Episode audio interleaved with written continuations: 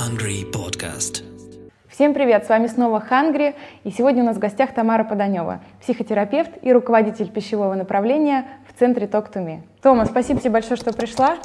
Очень рада видеть тебя у нас в гостях. Если честно, э, сегодня первый раз шла на нашу запись с таким противоречивым ощущением. С одной стороны, я чувствую себя очень спокойно и уверена, что у нас получится классная беседа. А с другой стороны, э, я немножко поймался на мысли, что я чуть-чуть переживаю, потому что э, ты первый человек за долгое время, прочитав мысли которого, я э, вдохновилась, удивилась и открыла для себя очень много нового. Так что предвкушаю нашу беседу. Спасибо, Спасибо. тебе огромное. Спасибо, что ты тут. Спасибо, что ты пригласила, спасибо, что я здесь. Это правда, ну, я уже тебе это сказала вне камеры, хочу повторить еще раз, это правда, ну, весомое, я думаю, открытие для пространства медиа и на территории, вообще в целом всего русскоговорящего интернета, да, потому что про РПП не знают, не понимают толком, и поэтому слышать об этом и видеть в твоем лице. Очень, очень рада.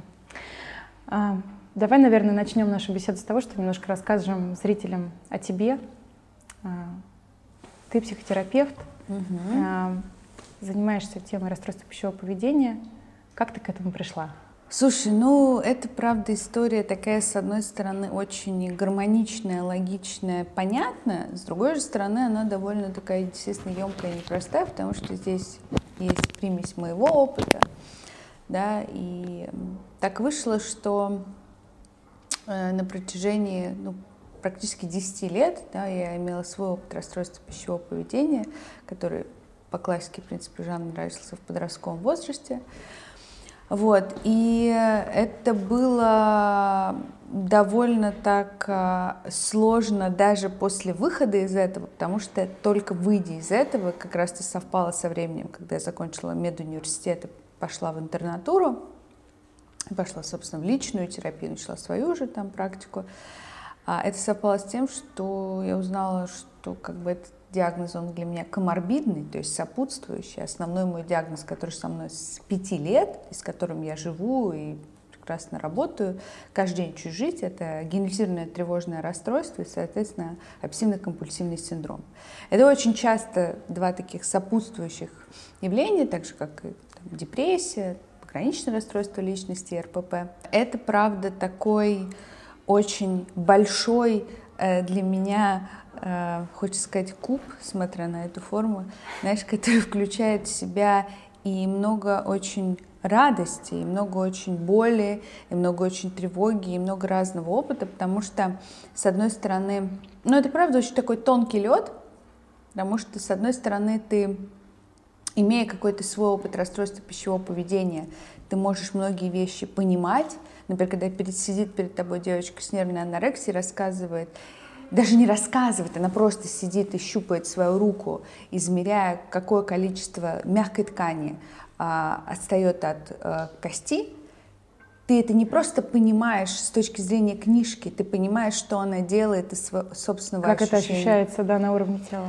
И да. это такой немножко weird, да, момент, потому что а, если ты не прошел в личной терапии хорошую, а, не люблю это слово говорить, проработку, да, но в данном случае проработку, тебе будет очень сложно с этим работать, потому что тебя это будет триггерить. Mm-hmm. Вот. И как-то так вышло, что свое расстройство я, э, э, скажем так, оздоровила без терапевта, потому что был 2014-2015 год, хороших терапевтов, работающих с доказательными методами РПП было мало, э, плюс ты растерянный, ты юный, ты только закончил мед, у тебя много чего, ты вообще не понимаешь, что, что тебе делать, ты барахтаешься как бы в воде, собственно, как личность. И я много пыталась себе помогать. Это, конечно, англоязычные блоги, литература, начиная там Гарвардской медицинской школы, заканчивая просто какими-то историями американок, британок, австралиек, которые писали, да, как они там справились со своим расстройством. Вот. И, собственно, на фоне этого я покупала много каких-то книг. У меня, мне кажется, знаешь, это э, самое э, как обслуживаемое место, это был Амазон, потому что там можно было заказывать всю эту литературу. Mm-hmm. А, вот. Э, в какой-то момент там из этих периодов мне попадается книга Светланы Бронниковой, тоже такого человека, который, в принципе, пробил окно в Европу, да, соединив мир uh, eating disorder там, да, и расстройство пищевого поведения здесь. Вот. И, собственно, как-то, как-то, как-то понемногу это так все а, вылилось в одну картину, что э, на самом деле не было каким-то, знаешь, э, таким прямым посылом про то, что все, я терапевт. Просто самый, так, знаешь, ирония судьбы в том, что когда я пришла в интернатуру и начала работать, угу. э, первых клиентов, э, ну, как бы пограничное отделение. Там было мало э, э, людей с РПП, большей части это было э, депрессия, субдепрессивные эпизоды, тревожные. Это угу. были мои первые клиенты. И только через какое-то время, э, ну, там, просто я вела еще там параллельные группы по телесно-ориентированной терапии, в какой-то момент я поняла, что там я готова уже к тому, чтобы подходить, брать клиентов своей там, одной из своей, своих болей, да, и я начала с этим работать, плюс у меня уже тогда было много самораскрытия в блоге, угу. потому что я давно пишу, но начала писать о своей, да, там, всей там recovery story где-то там, ну, это вот как раз лето, осень 2015 а, потому что до этого они просто лицезрели Доброе утро! Сегодня мы бегаем. Сегодня я так рано встала. Пять миндалин у меня на завтрак. И это было, ну, и за этим ты не знаешь о том, что этот человек просыпается в 4.15 от кортизола, потому что просто он голодный.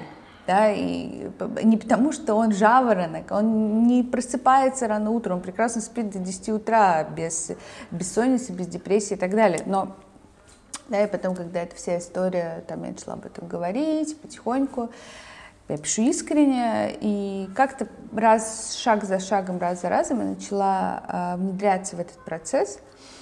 Вот. И тогда еще я работала как э, тренер по пилатесу, угу. потому что еще будучи в университете, я рано довольно начала работать, я пекла тортики, что только не делала, писала рецензии на кинопоиск, все делала, все, что можно. И как бы последняя такая моя, ну, уже более официальная работа, я э, работала как тренер, у меня были свои клиенты, студия и так далее. И тогда у меня э, вот еще в интернатуре был такой первый experience.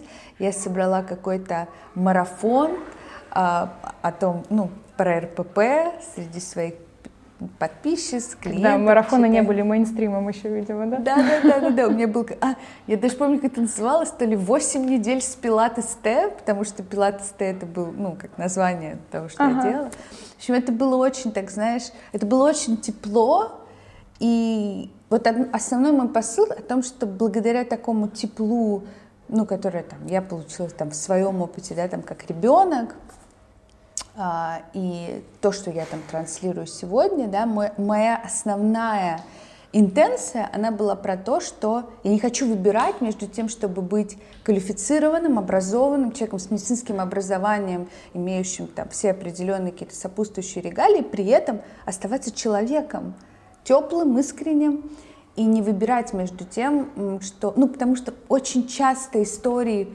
победивших РПП людей, это про то, что а теперь осознанная стройность, я похудела, всем вам об этом расскажу. Ну, то есть нет, мне да. хотелось говорить о том, что это запор, это выпадающие волосы, это атопический дерматит, это кровь из кишечника, ну, это, это плохо, это ужасно, это тяжело, это аминорея, это гинекологи, которые тебе в каждом приеме говорят, а может заморозим яйцеклетки, это тяжело.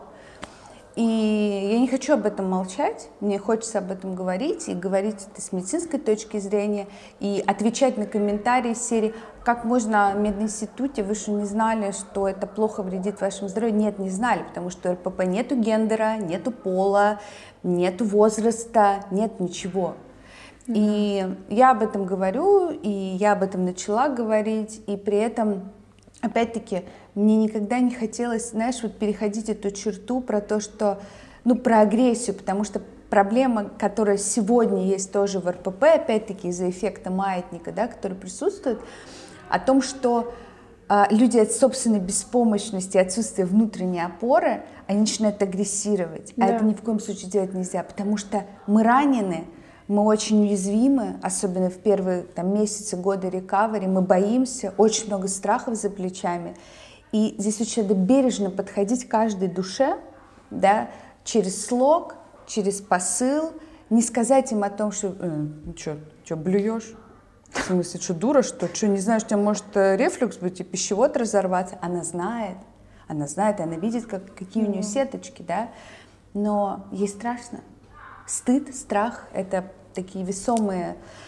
А, вот вот знаешь, вот мой ответ, в принципе, в этом, в этом вся я, ты, ты, в принципе, читая меня, ты понимаешь, да. какая я очень эмоциональный человек, а, при том, что довольно там, закрытый при этом. И это то, вот как, как я живу, как я вижу этот мир, как вижу науку. Вот так вот я пришла, наверное, через собственные какие-то эмоции. Спасибо, Том. Это на самом деле очень располагает, потому что мы привыкли видеть либо вот пост РПП, либо тем более э, людей, там, специалистов по, mm-hmm. по любому там, э, поводу. Специалист — это какой-то железный человек, с которым ничего не случается. Психологи не люди, они идеальные, mm-hmm. они все о себе знают. Нет, психологи такие же люди с такими mm-hmm. же проблемами, также в терапии, я надеюсь, вот, а, в супервизии и так далее, да. Но об этом очень мало говорят, об этом очень мало говорят, и мало э, ну, то есть мало у кого хватит смелости вообще сказать, знаете что, а у меня тоже проблемы. Я классный специалист, у меня дофига регалий, я большой молодец, но также я человек. И вот мои проблемы. У меня есть такое расстройство, у меня есть такая история. Ну, в общем, а, это здорово, и я думаю, что ты на своем опыте можешь сказать, что это никаким образом не влияет на твою профессиональную деятельность. Ты остаешься, ты остаешься профи в том, что ты делаешь. А, понимаешь ли ты, откуда у тебя взялось это расстройство? Понятно, что это очень многофакторная история, ты говоришь, коморбидная, да, но вот в какой момент ты поняла, что вот нужно похудеть или быть худой, да? Ты немножко говорила о том, что социум мне сказал, если буду худой, будет все ок. Вот. Э, да, примерно, как? примерно приблизительно так, таковой была, правда, моя интерпретация. А, ты знаешь, я немножечко верну тебе, да, спасибо, мне очень ценно, правда, про, про искренность, да, и про то, что я транслирую о том, что вам не надо э, выбирать между специалистом и человеком. Есть прекрасная парадигма да, о том, что лечит не направление, а личность терапевта. И что э, чем меньше ты опираешься на какие-то, ну там, безусловно, они очень важны, очень важно ваше образование и так далее, но чем меньше вы опираетесь на дипломы за спиной, дайте, это внешние опоры, а опоры на внешность так себе опоры. Важно очень опираться на внутреннее свое uh-huh. состояние, на то, какой ты человек. Поэтому, конечно, личная терапия — это основа основ. И эм, опять-таки, да, когда мы говорим про РПП, особенно, к большому сожалению, если а, мы очень много крутимся вокруг психоанализа РПП, что тоже тонкий лед, потому что, как говорит один из моих любимых а, моих учителей, в том числе это Глен Уоллер, о том, что как бы даже кощунственно говорить с человеком, у которого анорексия, про мать, когда он голоден. Да? Есть определенные доказательные методы, с которыми, а, которые работают с расстройством пищевого поведения. И здесь важно понимать, что человек может, как я, вырасти в очень теплой семье, с абсолютно теплой матерью, с вообще с отсутствием каких-либо запретов на еду. Те дети, у кого было бакинское воспитание, они понимают, о чем я сейчас говорю. Это особая вообще каста людей, они себя называют, это бакинцы, это нация. А, это, это много тепла, это, это много поддержки, это валидация того, что ты можешь быть разным, ты можешь любым, ты можешь есть любую еду. То есть по факту это все то, что противоречит тому, как нам э, говорят часто, да, ну у вас, наверное, просто мама вас не любила. Ну вот какая-то очень такая обрывистая, неемкая, неглубокая информация. Безусловно, ты абсолютно права в том, что это действительно многофакторная история, и теология РПП — это очень такой комплексный процесс, к которому относятся социокультуральные, генетические, наследственные, а, физиологические, разные э, да, факторы развития, которые могут повлиять на это.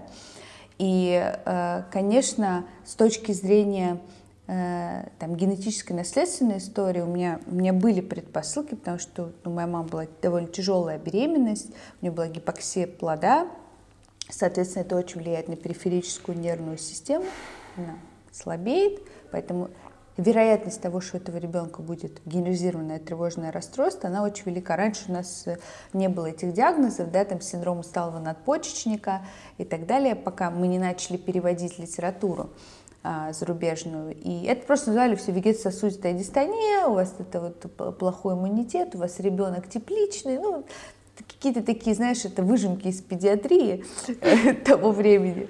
Вот. Но э, и в этом, да, в этом основа очень была большая, но, а, понимаешь, анорексия генетическое заболевание, это уже доказано. Но ген анорексии активируется голодом. Человек может жить с этим геном, но так и не заболеть э, анорексией, если не, не, не поставится да, э, это, это команда пуск. И вот моя пусковая программа которая была у меня, которая запустила этот процесс того, что да, усилились там мои ОКР-черты, тревожные черты, угу. которые потом э, в подростковом возрасте переросли в расстройство пищевого поведения, это была финансовая нестабильность.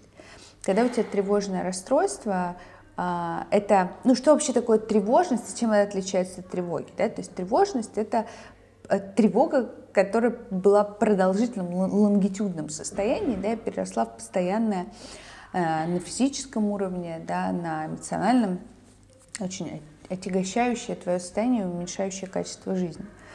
И когда э, эта тревожность, ну, она постоянно гудит над тобой, да, то есть ты не чувствуешь ground, то есть нет земли под ногами, тебе хочется ее как-то э, как-то иметь, как-то как получить. И Расстройство пищевого поведения, да, это история про то, когда посредством фигуры я что-то возьму. Если это история про стыд, нарциссическую травму, да, там часто без фигуры как без трусов. Я выхожу в общество с фигурой, я, у меня есть фигура, мне как будто бы есть на что опереться. А для меня это была история про то, что если будет фигура, Значит, будут деньги, какая-то стабильность, ведь они все такие с салатом, улыбаются, у них все хорошо, загородный дом, картинка Ральф Лорен. А для меня, как для ребенка, который получил колоссальный опыт небезопасности в силу 90-е, очень много того, что было извне, и там, чему пришлось пережить в моей семье, начиная от побега из Баку после событий, которые были там, а, заканчивая там, деятельностью, которую вел мой отец – ну, и как бы все это вместе да, привело к тому, что в детстве ты понимаешь, точнее чувствуешь, что ты боишься, потому что ребенок, он больше интуит, но при этом тебе говорят, Джана, все хорошо, все, Джана, все хорошо, Джана, мы тебя любим. И ты вроде чувствуешь, правда тебя любят. Но по мере того, как ты взрослеешь, а подросток это кто? Я все понимаю, но ничего не могу сделать. Поэтому у нас часто, да, плюс это пубертат, прогестероновые пики у девочек – и в какой-то момент ты просто оказываешься в точке про то, что стоп, а я же ведь реально тоже могу худеть, держать свои калории. Ну, для меня это очень откликается, потому что в какой-то момент тоже, когда что-то пошло нестабильно а, в мире, в семье, не знаю, да, там то есть всегда была действительно картинка, что ну, а, родители меня очень любят, все безоценочно, все, но в какой-то момент я поняла, что что-то происходит, тоже какая-то там, может быть, финансовая нестабильность. И фигура — это единственное, что я могу сейчас контролировать как ребенок, ну, там, как ребенок, мне было 18 лет, но тем ребенок. Тинейджер, Тинейджер, тинейджер. Да, я не могу не контролировать ничего, что происходит вокруг, но тело, кажется, могу. И э, даже не тело, питание, питание, образ питания. И для меня это тоже было таким вот э, способом угомонить э, свою тревогу. Угомонить. Как классно ты подсветила очень. Это слово, знаешь, это как будто ты э, играешь квиддич, но этот снич невозможно поймать. Невозможно. Вот он неугомонный, неугомонный этот снич. А, очень хорошо понимаю тебя про тревогу. Эм, понятно ли, откуда она у нас берется, наша тревожность? А, может быть, даже вот ты много говоришь про страх, про, про страхи, угу. в том числе про страх смерти, да, угу. и а, откуда это в нас? Почему в каких-то людях это есть, в каких-то нет? У меня это точно есть, абсолютно. Вот. Каждый твой пост про твои тревоги э, бьет прямо вот сюда, потому что я думаю, я как будто читаю э, свой, как бы, свой мозг. Mm-hmm. Откуда? А, ты знаешь, эм, с одной стороны, здесь правда хочется сказать о том, что блин, ну, спасибо тревоге, спасибо тревоге, мы с тобой в обуви, да, мы не ходим с тобой, не наступаем на шприцы, да. не лазим по скалам, понимаем, что если мы дотронем, э, если мы, прости, э, встанем на гвоздь, у нас может быть столбняк. А, тревога — это свойство нашей психики. Да, а, это то, что эволюционно произошло с нами, потому что если бы не а, тревога, да, угу. если бы ну, то, то как остаточное такое явление от страха, да, мы были бы очень беспечными. То есть, э, когда я училась в медуниверситете, наш, э, ну, многие преподаватели по психиатрии, они так, знаешь, на пальцах объясняли психиатрию таким образом. То есть есть две обезьянки, одна тревожная, одна депрессивная. То есть с точки зрения их ядер, да, и того, как они, ну, какие расстройства у них будут развиваться. То есть есть там, там аффективная история, да, а есть там тревожная история. Вот, и как бы в целом эти две обезьянки, ну, они плохо друг друга понимают, потому что то, что волнует аффективную обезьянку, может тревожную обезьянку совсем не волновать. И поэтому как бы специфика этих страхов, да, она тоже будет очень разная. То есть нам всем свойственно бояться. То есть нам, у нас у всех есть страхи. Э, базовые, да, кто-то рассматривает 4, кто-то 7. Я в целом люблю концепцию про то, что основные наши страхи это неизвестность, смерть, непризнание и одиночество. Угу. По факту это действительно те базовые точки, которые в том или ином состоянии не практически есть у нас у всех, но у кого-то есть ведущие, а у кого-то есть более да, там, второстепенные в зависимости от того опыта, который мы получили.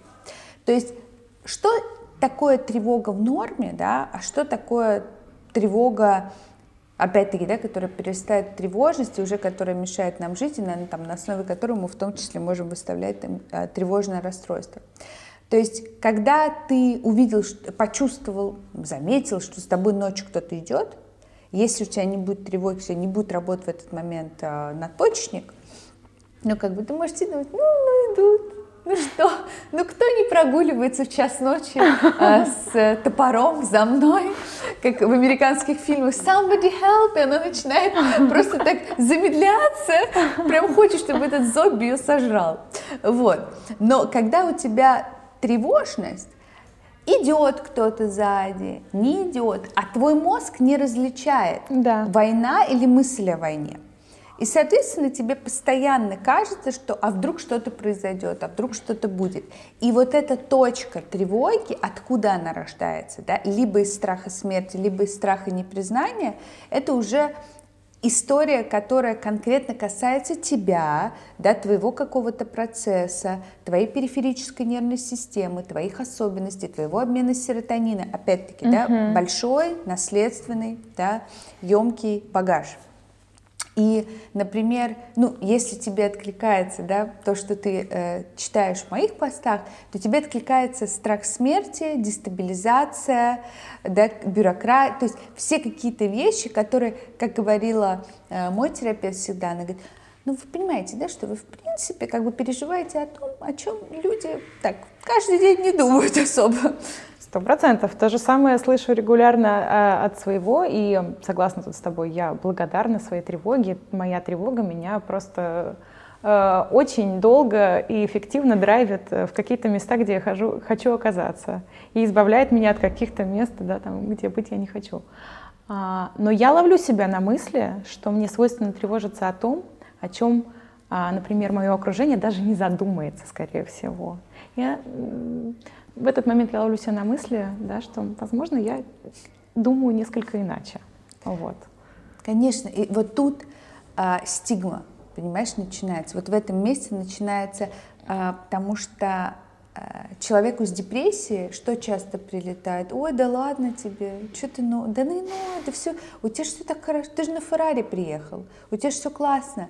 То есть, а Какие если... у тебя могут быть проблемы? Да? да, да, потому что, ну, понятно, как бы общество, в котором э, все про деньги, да, и там все про там постоянные какие-то экономические кризисы, и в целом человек же всегда возвращает тебе своей какой-то точки. Угу. Если его зарплата в пять раз меньше, чем у тебя, то он думает, что, ну, а что у тебя, может быть, там какой-то обмен серотонина, что это... Его это не заботит, его заботит какая-то своя боль. То, понимаешь, эм, в тревоге, да, и с тревожностью мы часто слышим, ой, да ладно тебе, не придумывай. Ты что? Что ты, ты вообще так думаешь? Ну, какие, какие болячки? Какой... То есть человеку с депрессией часто возвращается про то, что он лентяй, слюнтяй. Человеку тревожному часто возвращается дурак какой-то, больной. А еще представь, у меня же знания медуниверситета, в целом люди, которые там меня знают даже не близко, ну, я создаю впечатление грамотного человека, и у них такой... Дис... То есть многие думают, что я прикалываюсь, когда я о чем-то пишу, там, знаешь, или говорю, говорят, в смысле? Ха! Нет, стоп, ты что, серьезно? Ты реально об этом думаешь?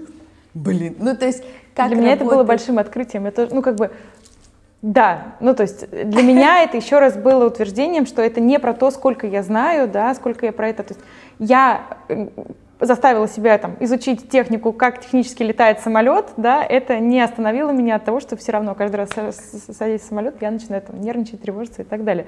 И там э, думаю о самом плохом, что может случиться не про знание, не про интеллект, а про что-то. Абсолютно. Слушай, да. ну вообще как бы если мы говорим, например, про изолированную фобию, да, изолированная фобия, э, она часто не имеет под собой э, предпосылок практически, то угу. есть каких-то глубины, да, это правда может быть, ну такая фобическая, да, история. Угу.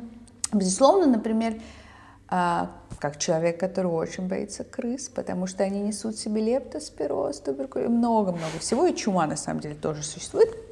Ну, понимаешь, да, знания... Кстати, медицины... тебе знания наоборот, мне тебе наоборот тут добавляют Они только... очень мешают. У меня по инфекционным болезням 5 стояло, поэтому... Я сомневаюсь. Это был просто... То есть я, когда бежит крыса, то есть я не думаю о том, что мне неприятно, что она... То есть у меня нет идеи про то, что мне там омерзительно. Ну, мне омерзительно, но моя первая но мысль... ты еще объяснила себе, почему это... Да. да, мне страшно, что она меня убьет. И опять-таки, с одной стороны, спасибо эволюции, Потому что если бы мы ее не боялись... Мой тревожный мозг мне сейчас говорит так, может быть, тоже стоит э, бояться крыс, хотя мне на них наплевать, но, возможно, после этого разговора все изменится. Ты знаешь, э, у меня есть, э, ну, вообще как бы в обиходе, там, э, мои друзья знают, у меня есть так, такое выражение, ну, например, я говорю какую-то рандомную цифру, четырехзначную, трехзначную серии Страх номер 358. А, упасть на катке, и тебе переедут палец, и у тебя начнется кровотечение. Или там, а, а страх 429, э, обрушится потолок. И причем, ты знаешь, благодаря годам терапии я знаю, что про потолки, это история той ужасной трагедии в аквапарке, которая случилась в Москве, а, про а, а, застрять в кинотеатре, когда начнется Тоже, пожар, да. это Нордост.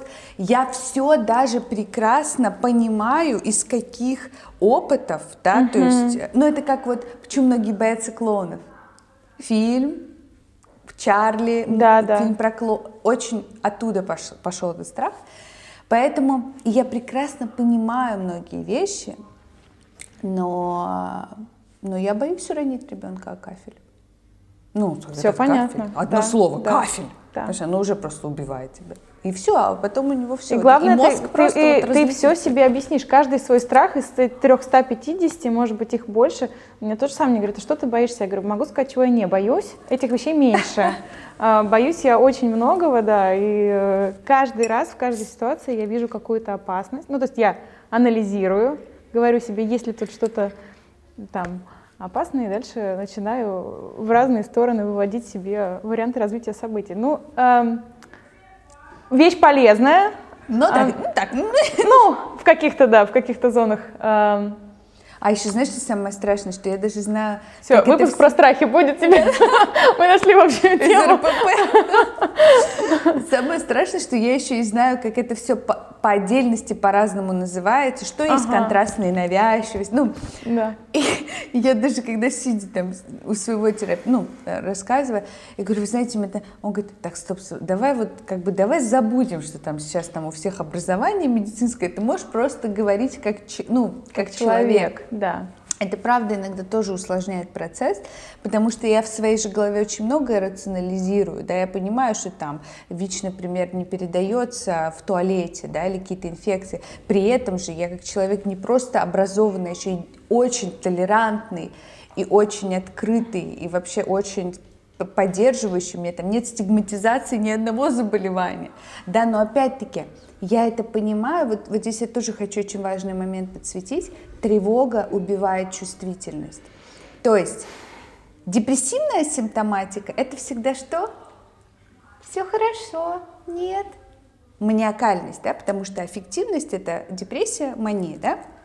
Все хорошо. Всегда уголки губ морщинистые, то есть другое лицо, другой лик у человека. Угу. Такие люди могут быть очень сенситивны, часто сенситивные акцентуации, они очень тонкочувствующие, они хрупкие, они угождают. Люди Тома начала рассуждать так, как я обожаю. Это, я, я чувствую, что все любят Тому за, э, когда ты уходишь именно в, в, в, Свои, да. в сумасшедшего профессора, мое альтер Пожалуйста, продолжай. Да. My pleasure. Да. А, люди же тревожные, мы часто, находясь в тревоге, да, и когда у нас, а у нас сниженная чувствительность, и в целом часто базовая она сниженная, потому что я человек с низкой чувствительностью, но высокой эмоциональностью. То есть, uh, long story short, я, когда говорю о своих чувствах, я не ощущаю их внутри. Я, например, говорю, я сейчас чувствую, это как, и это нормально, uh-huh. и это нормально, мы не все чувствительны. Но когда ты не хочешь на терапию, когда ты не понимаешь, что с тобой. Шапка, крыша, дом. Скажи мне что-то теплое, батарея. Что не так? Потому что в тревоге ты очень мобилизированный. То есть если в депрессии, наоборот, астения, ты плавный, ты то, да, ну вот сразу Тургеневская барышня вспоминается, особенно если у нее есть нарциссические черты, она такая немножечко валья, ну, Вообще женщина, вообще, женщина депрессивная вообще прекрасно может выглядеть, особенно.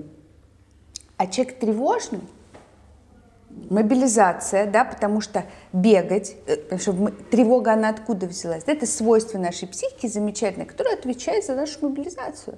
Но получается, что когда ты в постоянной тревоге... А что? А что не так? И, например, такая классическая ситуация. Он тревожный, она депрессивная. Она думает, что он и не покупает сумку, потому что она недостойна, она не важна, он на нее там не хочет тратить денег, потому что у нее страх непризнания, uh-huh. возможно, нарциссическая травма, возможно, она более чувственная, более эмпатичная. А он думает многоходовочка – у кого живет Карен математик, как у меня внутри в голове, о чем думает тревожный мозг. Я сейчас покупаю ей сумку, это минус там энное количество денег из бюджета. Значит, в следующем месяце может быть так, что мне этих денег не хватит, а мне надо сделать то-то, то-то, то-то.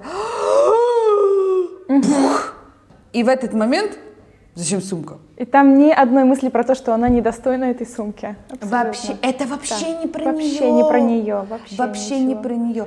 А, у меня бывают часто случаи, когда я проваливаюсь, проваливаться нормально, даже если вы терапевт с шестилетним опытом практики. У меня бывают случаи, когда что-то очень сильно бьет в моей боли, и я проваливаюсь. Допустим, ну, понятно, маникюр, э, врач, тату. Я никогда не забуду, когда я пришла делать, ну, а, ну не первые, одни из каких-то татуировок, и я просто, ну, ну, понятно, это очень классный тату-салон в Киеве, это очень там известный мастер, я просто так, а вы меняете иголку? Они, ребята настолько не поняли, ну, то есть... Это так близко к сердцу. Они так типа, что-то что, ну, то есть там было немножко другое слово, ну, мы посмеялись, а, например, человек с более... Ну, просто ребята были довольно-таки еще шизоидные. А, например, если это депрессивная женщина, она может это воспринять. Вы что, сомневаетесь, что я обрабатываю инструменты? Я так недавно у, у медсестры спросила, стерильна ли у нее игла. Она на меня посмотрела. Что? Я в медучреждении, я медсестра. Да, да. Кажется, кажется, да. Ты много говоришь про типизацию э, личности, да, вот чуть-чуть мы туда сейчас подобрались в твоих обсуждениях. Это как будто дает э, право людям быть собой действительно и принимать наши особенности. Вот, да, ты сказал, что у тревожных там пониженная э, чувствительность. чувствительность. Тоже правда. И когда депрессивный человек просит тревожного быть более чувствительным, да, это разговор на двух разных языках, и люди друг друга не понимают. Расскажите. Тем более, вот знаешь, здесь опять-таки гендерная стигматизация, половая стигматизация. Ну, как будто Там бы, еще там куча, да, всего как наслаивается. будто, да, на если мужчина тревожный, А ну мужик, он такой собранный, значит. Правильно, а если да. женщина, типа, все, ну, как бы, Да, да. да, да, да, это Так же, как и мужчина тряпка, если, соответственно, он более чуткий, да, и там более сенситивный. Приятный, хороший, такой теплый, ну вот, как, как тревожные женщины. Ам, Типизация личностей. Давай чуть-чуть про это расскажем. Оказывается, есть типы личности, к которым каждый из нас относится, которые объясняют все. От того, что, чем мы занимаемся, как мы едим, какую одежду носим, что нам нравится, какие нам нравятся люди, с кем мы хотим жить. А, то же самое. Рождаемся ли мы с этим? Можем ли мы изменить свою типизацию или нет, в зависимости от э, поведения? И, может быть, давай, не знаю, про несколько основных, там, ну, хотя бы там четыре штучки э, разберем очень-очень коротко, чтобы, может быть, каждый зритель узнал э, себя, пошел к Томе на страницу в Инстаграм, прошел тест и прочитал еще много нового про себя. Ой, слушай, для меня это вообще такая тема емкая, потому что внутри меня всегда борются два человека. Ну, я, я называю, что у меня есть две субличности. Один это Карен математик. Мне вообще кажется, что я должна была, правда, там родиться мальчиком, э, закончить Массачусетский технологический университет, и меня должны были там родители назвать Карен, и там у меня все должна была быть степень просто по высшей э, математике. Вот. А вторая субличность — это вот абсолютно вообще просто какой-то, знаешь, такой э, до сих пор э, 30-летний человек, который верит, э, что придет письмо из Хогвартса, и что я профессор Люпин, и как бы вообще иначе никак, полупрофессор Люпин, полуполумный Лавгуд, вот где-то так. И поэтому, ты знаешь, у меня вот всегда вот это научное, псевдонаучное, я стараюсь это как-то интегрировать, потому Ты что... в себе это сочетаешь. Ты человек, закончивший мед, а С вдруг иногда- фенечками на- да. Это, это классно, это классно, это какая-то такая бесшовная органика, мне кажется, это, в этом нет ничего... Я в этом вижу только плюсы, даже так. Ты знаешь, а, скажем так, в силу того, что у меня нет стыда и нарциссической травмы, я, с одной стороны, не вижу в этом ничего предосудительного, но у меня есть страх расплаты и страх того, что я буду сожжена как ведьма. Я не знаю, откуда он. Я предполагаю, буду, имея в себе армянскую, еврейскую, украинскую, русскую, болгарскую кровь, у меня много опыта про голодомор, геноцид и, в принципе, как бы, ну, концлагерь. Поэтому я думаю, что где-то точно есть какой-то такой бэкграунд для страха расплаты. Поэтому иногда, да, на первых этапах и порой даже до ныне сегодня, мне, то есть я, опять-таки, тревога, она а, бывает, так, включает дикую диссоциацию, когда ты правда проваливаешься, дезориентируешься в реальности. Это про иголку. То есть, понимаешь, мы как будто бы с тобой правда в 90-х, когда одной иглой всех просто... Да, да. То есть ты вроде современное общество, да, но Понимаешь, ты что как это будто невозможно, выпадаешь но ты выпадаешь из реальности в какую-то свою свою, реальность. свою реальность. И вот иногда в какие-то моменты я порой произносу, произношу, прости, вслух какие-то вещи, когда просто там люди мои близкие, там моя команда уже терапевта, там мои коллеги, они просто к этому привыкли, они что, а, а, понятно, Поданева включилась. То есть как бы я иногда говорю такие вещи, я как будто бы правда забываю там о количествах дипломов, там еще там каких-то вещах, что я точно, ну как бы не, не шаманю на шаре, но это специфика моей личности, и это очень объясняет то, что у меня есть, безусловно, шизоидная акцентуация. Вот, и вот как бы сейчас я, да, объясню, э, отвечая на твой вопрос про типы личности, очень разные есть типологии, потому что есть, например, э, там, психоаналитическая теория Нэнси МакWиллимса, о которой я часто говорю и рассказываю в своем блоге, там, где я пишу именно про типы личности, нарциссический, э, депрессивный, психопатический и так далее. А Они частично перекликаются с ДСМ и МКБ-10. Объясняю. А, Когда мы говорим про расстройство личности, я думаю, что многие слышали, да, антисоциальное расстройство личности, избегающее расстройство и так далее, и так далее, это психиатрия, нарциссическое расстройство личности. Если вы, если у вас нарциссическое расстройство личности по ДСМ, да, или МКБ-10, неважно, у вас диагноз. Но, например... Это клиническая форма. Да, да, это диагноз, это психиатрия, но при этом мы вернемся, например, там, обратимся к психоанализу, вы правда можете быть нарциссическая личность, но это не значит, что у вас есть нарциссическое расстройство, расстройство личности, да, просто, ну, у вас нарциссическое ядро, принято в психоанализе это таким образом называть. А чем здоровее личность, тем она мозаичнее. Чем мозаичнее личность, тем она пластичнее.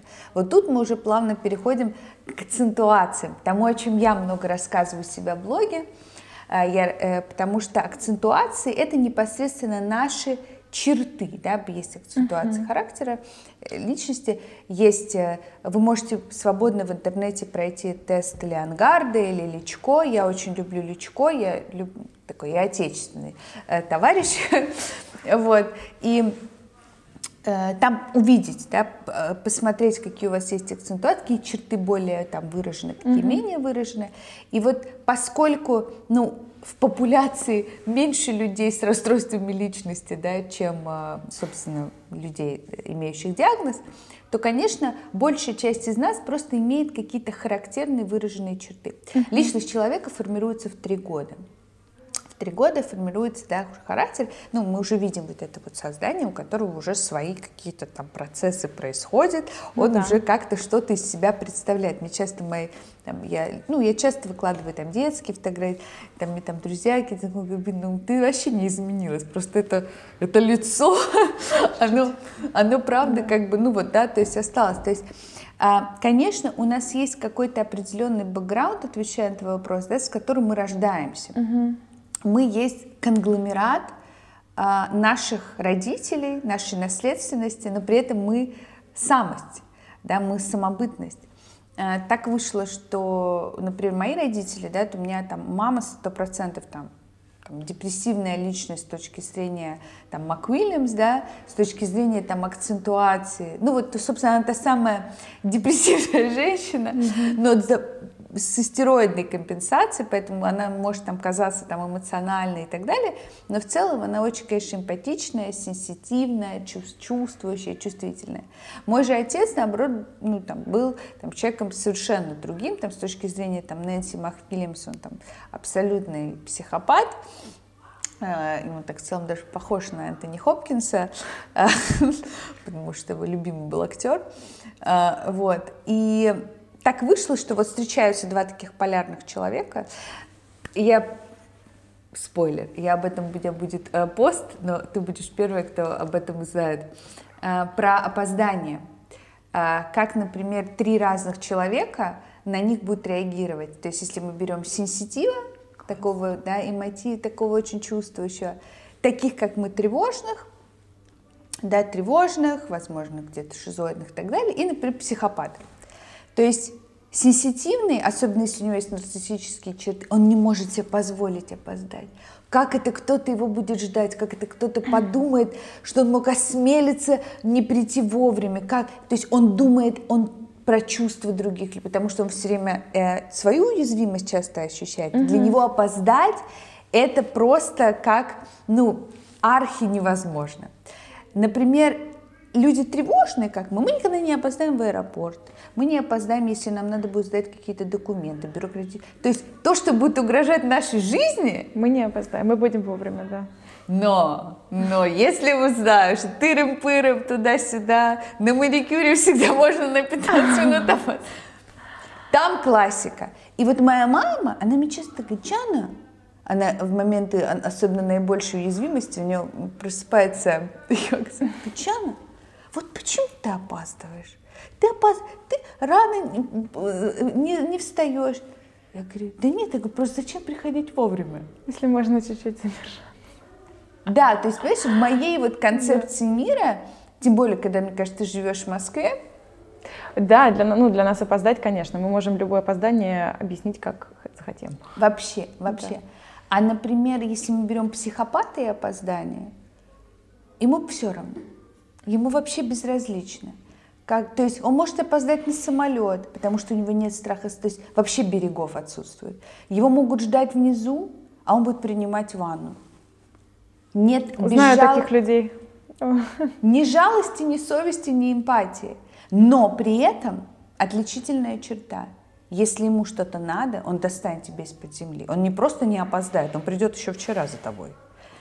И это как бы, да, вот специфика. Поэтому э, здесь важно понимать, да, вот родившись от таких разных родителей по своей сути, понятно, здесь там очень много, ну, понятно, там психопатическая скорость часто предполагает там сумасшедшую голову, мозг, ну, мы там все видим Стива Джобса, да, особенно когда шизоидность и mm-hmm. психопатия, ну, это вообще, то есть мы скажем, на экране обожаем эти образы, да, там Шерлока, да, они там, что у них вообще в голове происходит, да. то вот как бы я такое классическое содружество этого опыта, то есть у меня есть тревожные черты, соответственно, у меня там, там много эпилептоидной акцентуации, все ровненько, все чисто, то есть я э, все время натираю и глажу свои вещи не потому, что мне стыдно выйти на улицу не наглаженной, а потому что для меня компенсация в чистоту – это признак стабильности.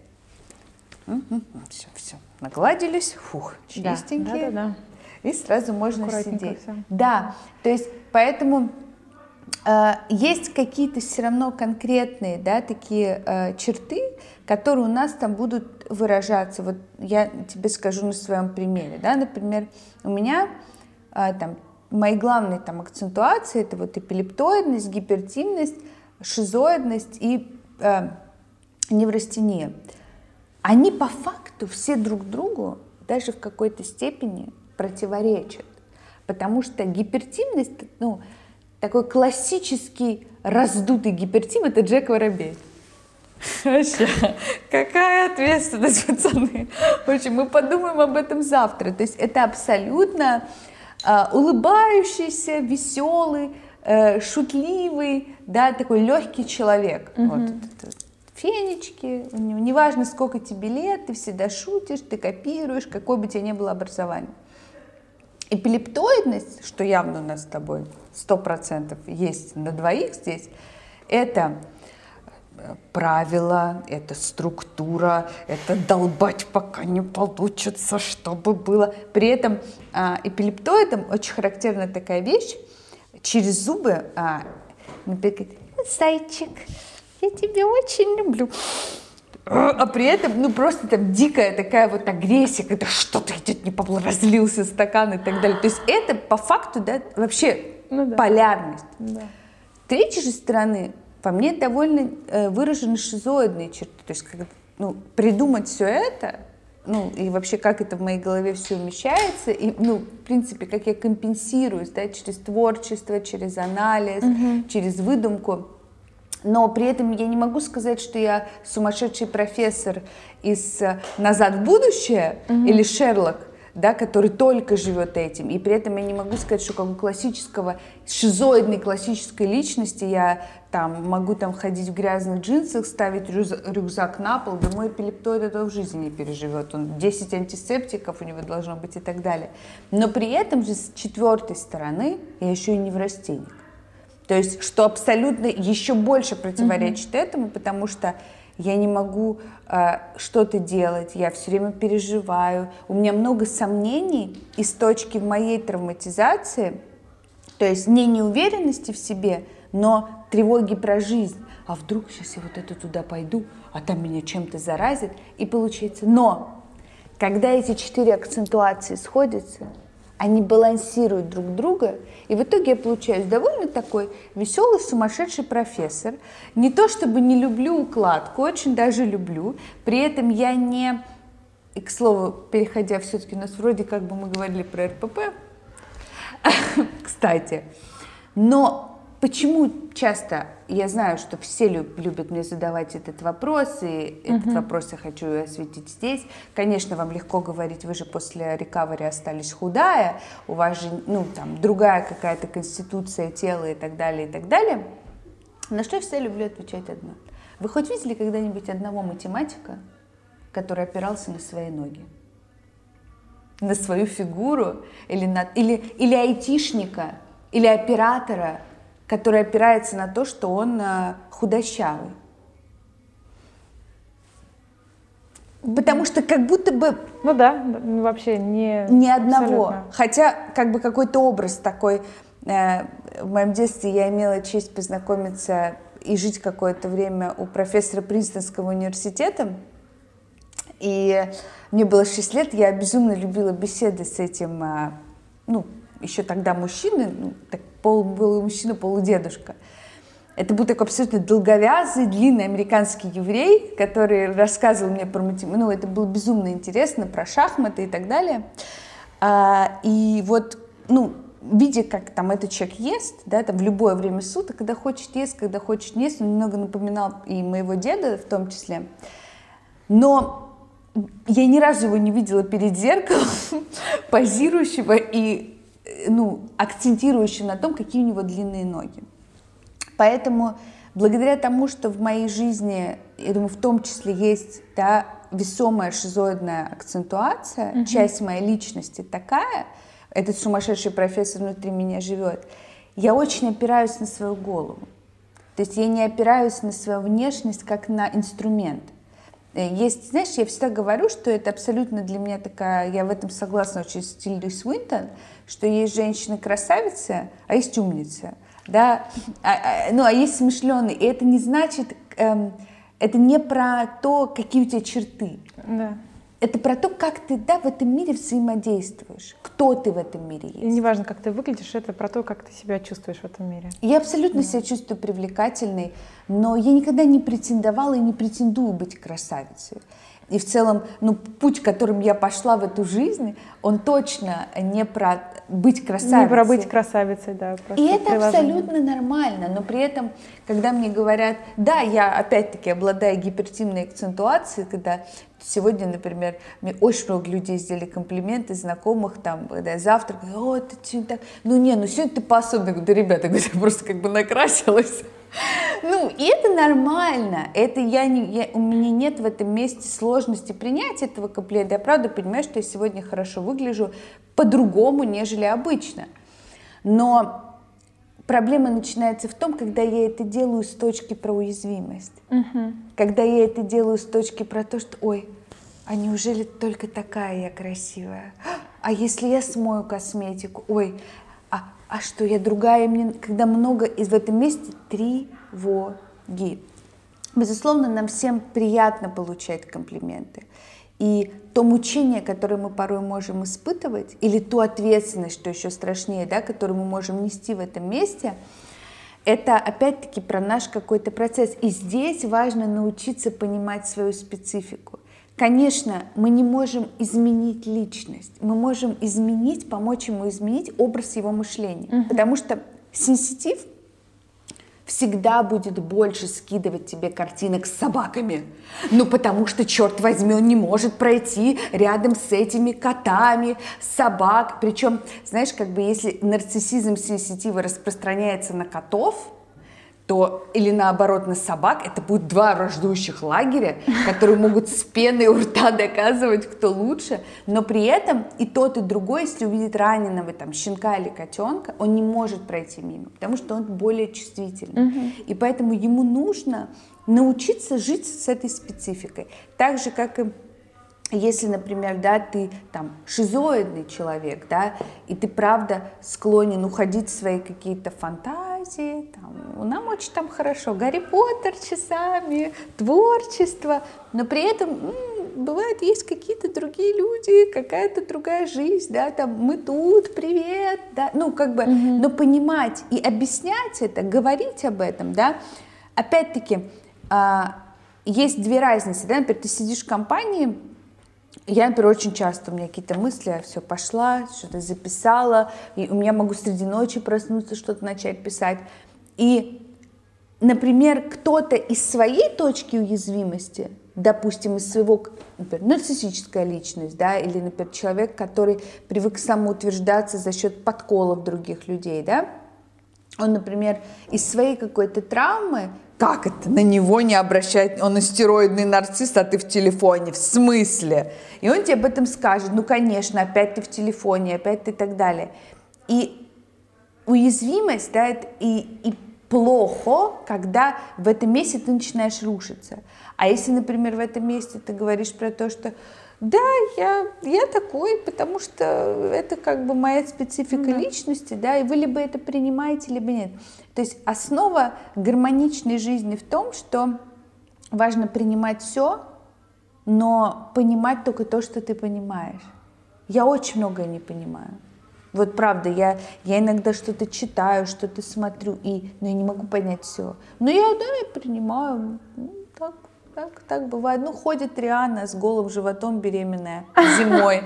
Вот я не понимаю со своей неврастенией, как, она же простудится. Но, но я не обязана понимать. Ну, она не заканчивала мед. У нее нет тревожного расстройства. Хотела еще поговорить про то, что на вот этой типизации, мне так кажется, поправь меня, ты сделала э, свою типизацию едоков. Это что-то, с чем я не связывалась никогда раньше. Это 17 вопросов от Тамары, на которые ты отвечаешь, и дальше тебе выдается абсолютно точная характеристика тебя, проверена на собственном опыте, как это работает? Расскажи чуть... Правильно ли я понимаю, что это ты придумала? Да. Как вообще пришла эта мысль и э, что за этим стоит? А, ну, во-первых, мне очень приятно, спасибо, что... Ты знаешь, это особое удовольствие получать такую валидацию от людей а, образованных, потому что все-таки Карена математика во мне намного больше такого сноба, который очень любит а, науку. И, конечно, абсолютно понимая, да, что там моя теория, она псевдонаучная, и вряд ли когда-то будет научной, потому что для того, чтобы она стала научной, надо защитить. Надо защищать, да. Да. Вот, но тем не менее, это абсолютно правда рабочая схема, которая имеет под собой научное основание. И, собственно, как она образовалась. А, в какой-то момент, когда я вышла, ну вот я там вышла из РПП 2015-2016 год, при том, что у меня базовые, я говорила тебе, были хорошие пищевые настройки, да, никогда не было запретов. То есть я очень быстро вернулась, э, ну, как бы к нормальному питанию, да, mm-hmm. там. Но когда ты 10 лет, ну, ну, то есть очень, ты плохо понимаешь, что ты любишь, какой, ну, про что ты, про какую-то еду. И начинается процесс какого-то, ну, там, наращивания заново, да, всех своих рецепторов. И в какой-то момент а поскольку я здесь очень наблюдательный, и, и в целом это моя, опять-таки, там, в силу низкой чувствительности, да, такая компенсация на наблюдательность и анализ головой, э, все часто говорят и говорили в моей семье, что мой дядя очень любит сладкое. Да, да, как бы, да, все, Леша любит нас сладкое. Ну, да, да. При этом параллельно я живу в парадигме, где есть моя подружка Саша, который любит сладкое. И она там все время говорит, она сладкоежка, но при этом это два абсолютно разных человека. То есть есть мой дядя, абсолютно такой э, очень понятный, внятный человек-пряник, э, человек-сухарик, э, человек-варенье. То есть он любит мучное, он не любит сладкое, он ага. любит сладкую сдобу. И поэтому он такой, любит клетчатые рубашки, он занимался всегда байдаркой, он прям, мне кажется, породил своего маленького канадского лесоруба в моем лице. И он абсолютно не моя подружка, которая тонкая, утонченная, обожает лавандовый раф и макаруны. И мой дядя в жизни не будет есть то, что ест моя подружка. Угу. Так же, как и моя подружка в жизни не будет есть то, что любит мой дядя. И в какой-то момент поняла, что мы часто называем продукты не своими именами, в силу диетической культуры, в силу накладывания какого-то опыта. Есть такое слово, оно очень популярно среди кавказских людей, печеное. Вот печености, да, там, например, там, киота и так далее. Например, там в, кавказской культуре, там, тем более в армянской, нас много печеного. Угу. Поэтому в кавказской культуре, да, там много людей, которые там, в принципе, любят там мучное и так далее. Например же, что касается сладкого, сладкое это это пактесери, это Франция, это Париж, это люди, любящие белое, бежевые оттенки, Шанель, жемчуг. Это совершенно другая история. Им нравится сидеть на террасе, попивать капучино, покуда мучной человек с удовольствием плюшку, ватрушку, да с чаем, да в избе, и совершенно уже другой какой-то вайб. И вот в этот момент я начала это анализировать, потом, естественно, Карен математик начал читать больше, и я поняла, что есть вот вообще вот просто вот эти любители черного, для которых, значит, ничего нет, кроме сыра, Значит, такие просто терпкие люди, значит, эспрессо, господи, эти люди, мне нужна тишина, вообще все не так, вечно идут противоречь и так далее. И думаю, а это еще какие-то люди. Господи, а есть еще вот Володя. Володя вообще, если без мяса, значит, не наелся. Вообще, какие могут быть проблемы? Так, все, все решается, мужик должен... То есть, и ты начинаешь как-то это все анализировать. Это как будто, прости, это как будто чуть-чуть на поверхности, потому что, ну, витают фразы, что ты многое можешь сказать о человеке по той еде, да, которую он да, выбирает, и по тому, да. как он это ест, да. да. И действительно, когда я прочитала да все вот эти вот как бы твои, э, ну тоже скажу, типы едоков, я думаю, да. это же это же так логично все, угу. это же так все складывается в какую-то одну э, линию, да, линию, да, да, да, абсолютно целостную, да, концепцию. Так.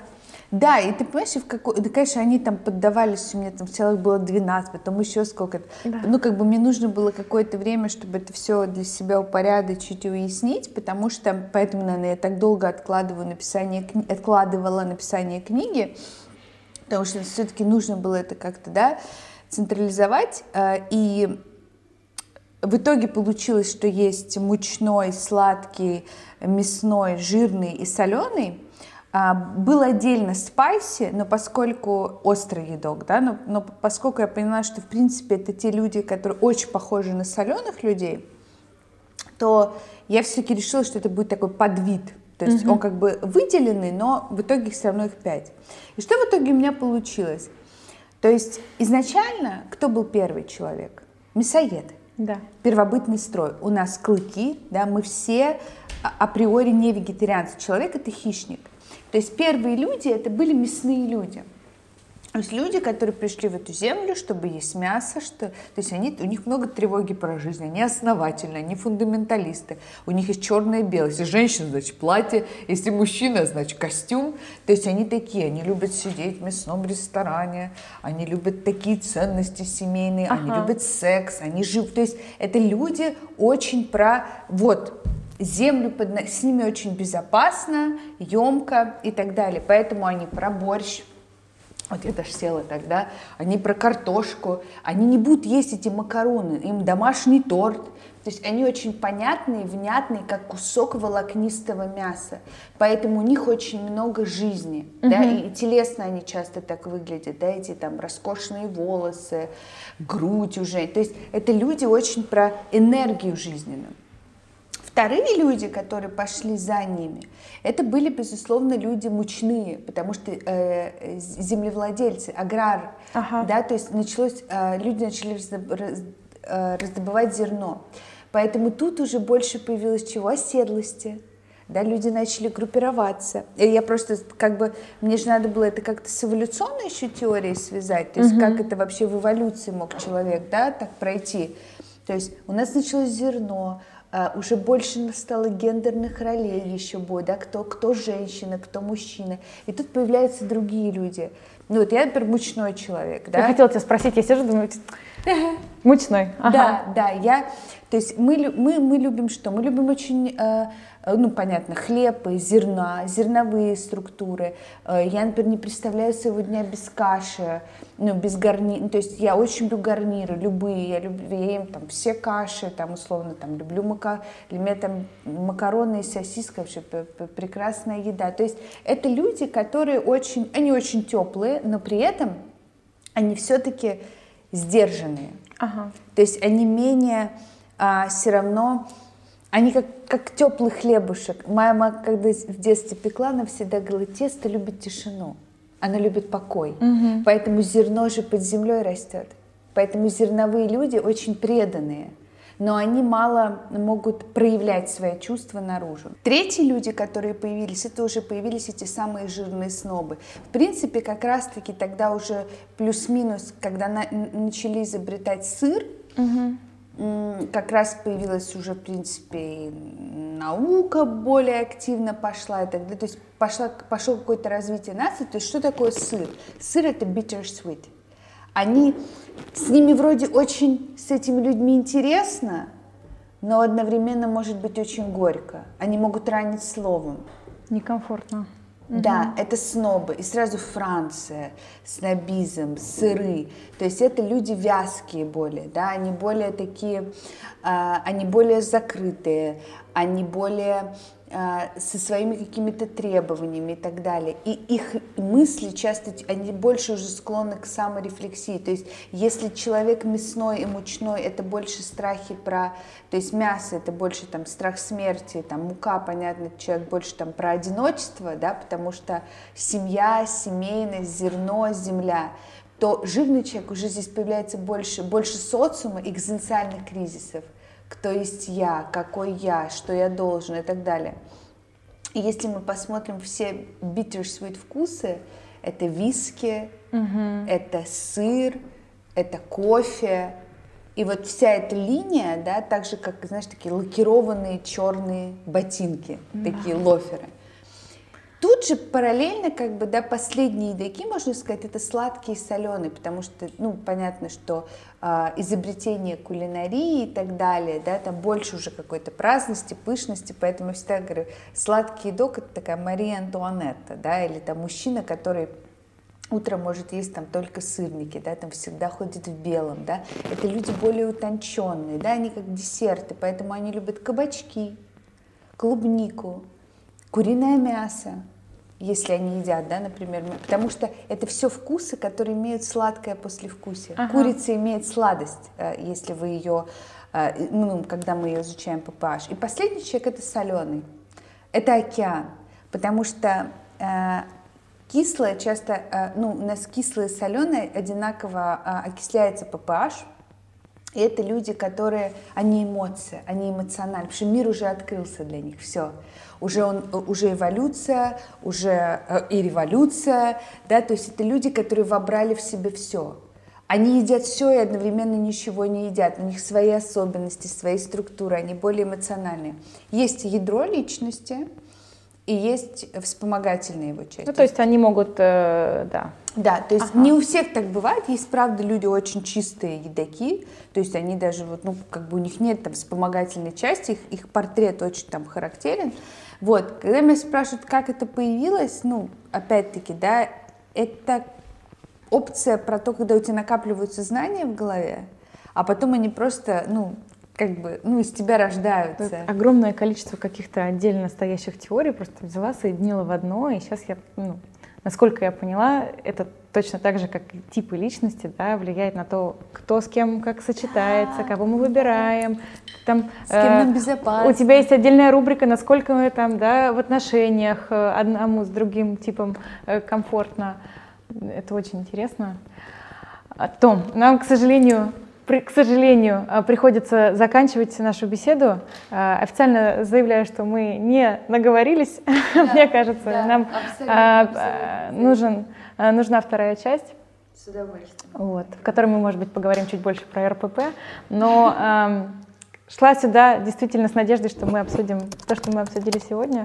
Еще раз хочу сказать тебе большое спасибо, очень э, что очень. пришла. Очень рад знакомству. И тогда до скорых встреч. До скорых, до скорых, до скорых встреч.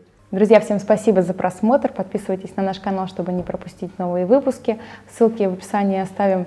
Э, инстаграм Тамары. Подписывайтесь. Там еще больше интересной информации для вас. До скорых встреч. Hungry Podcast.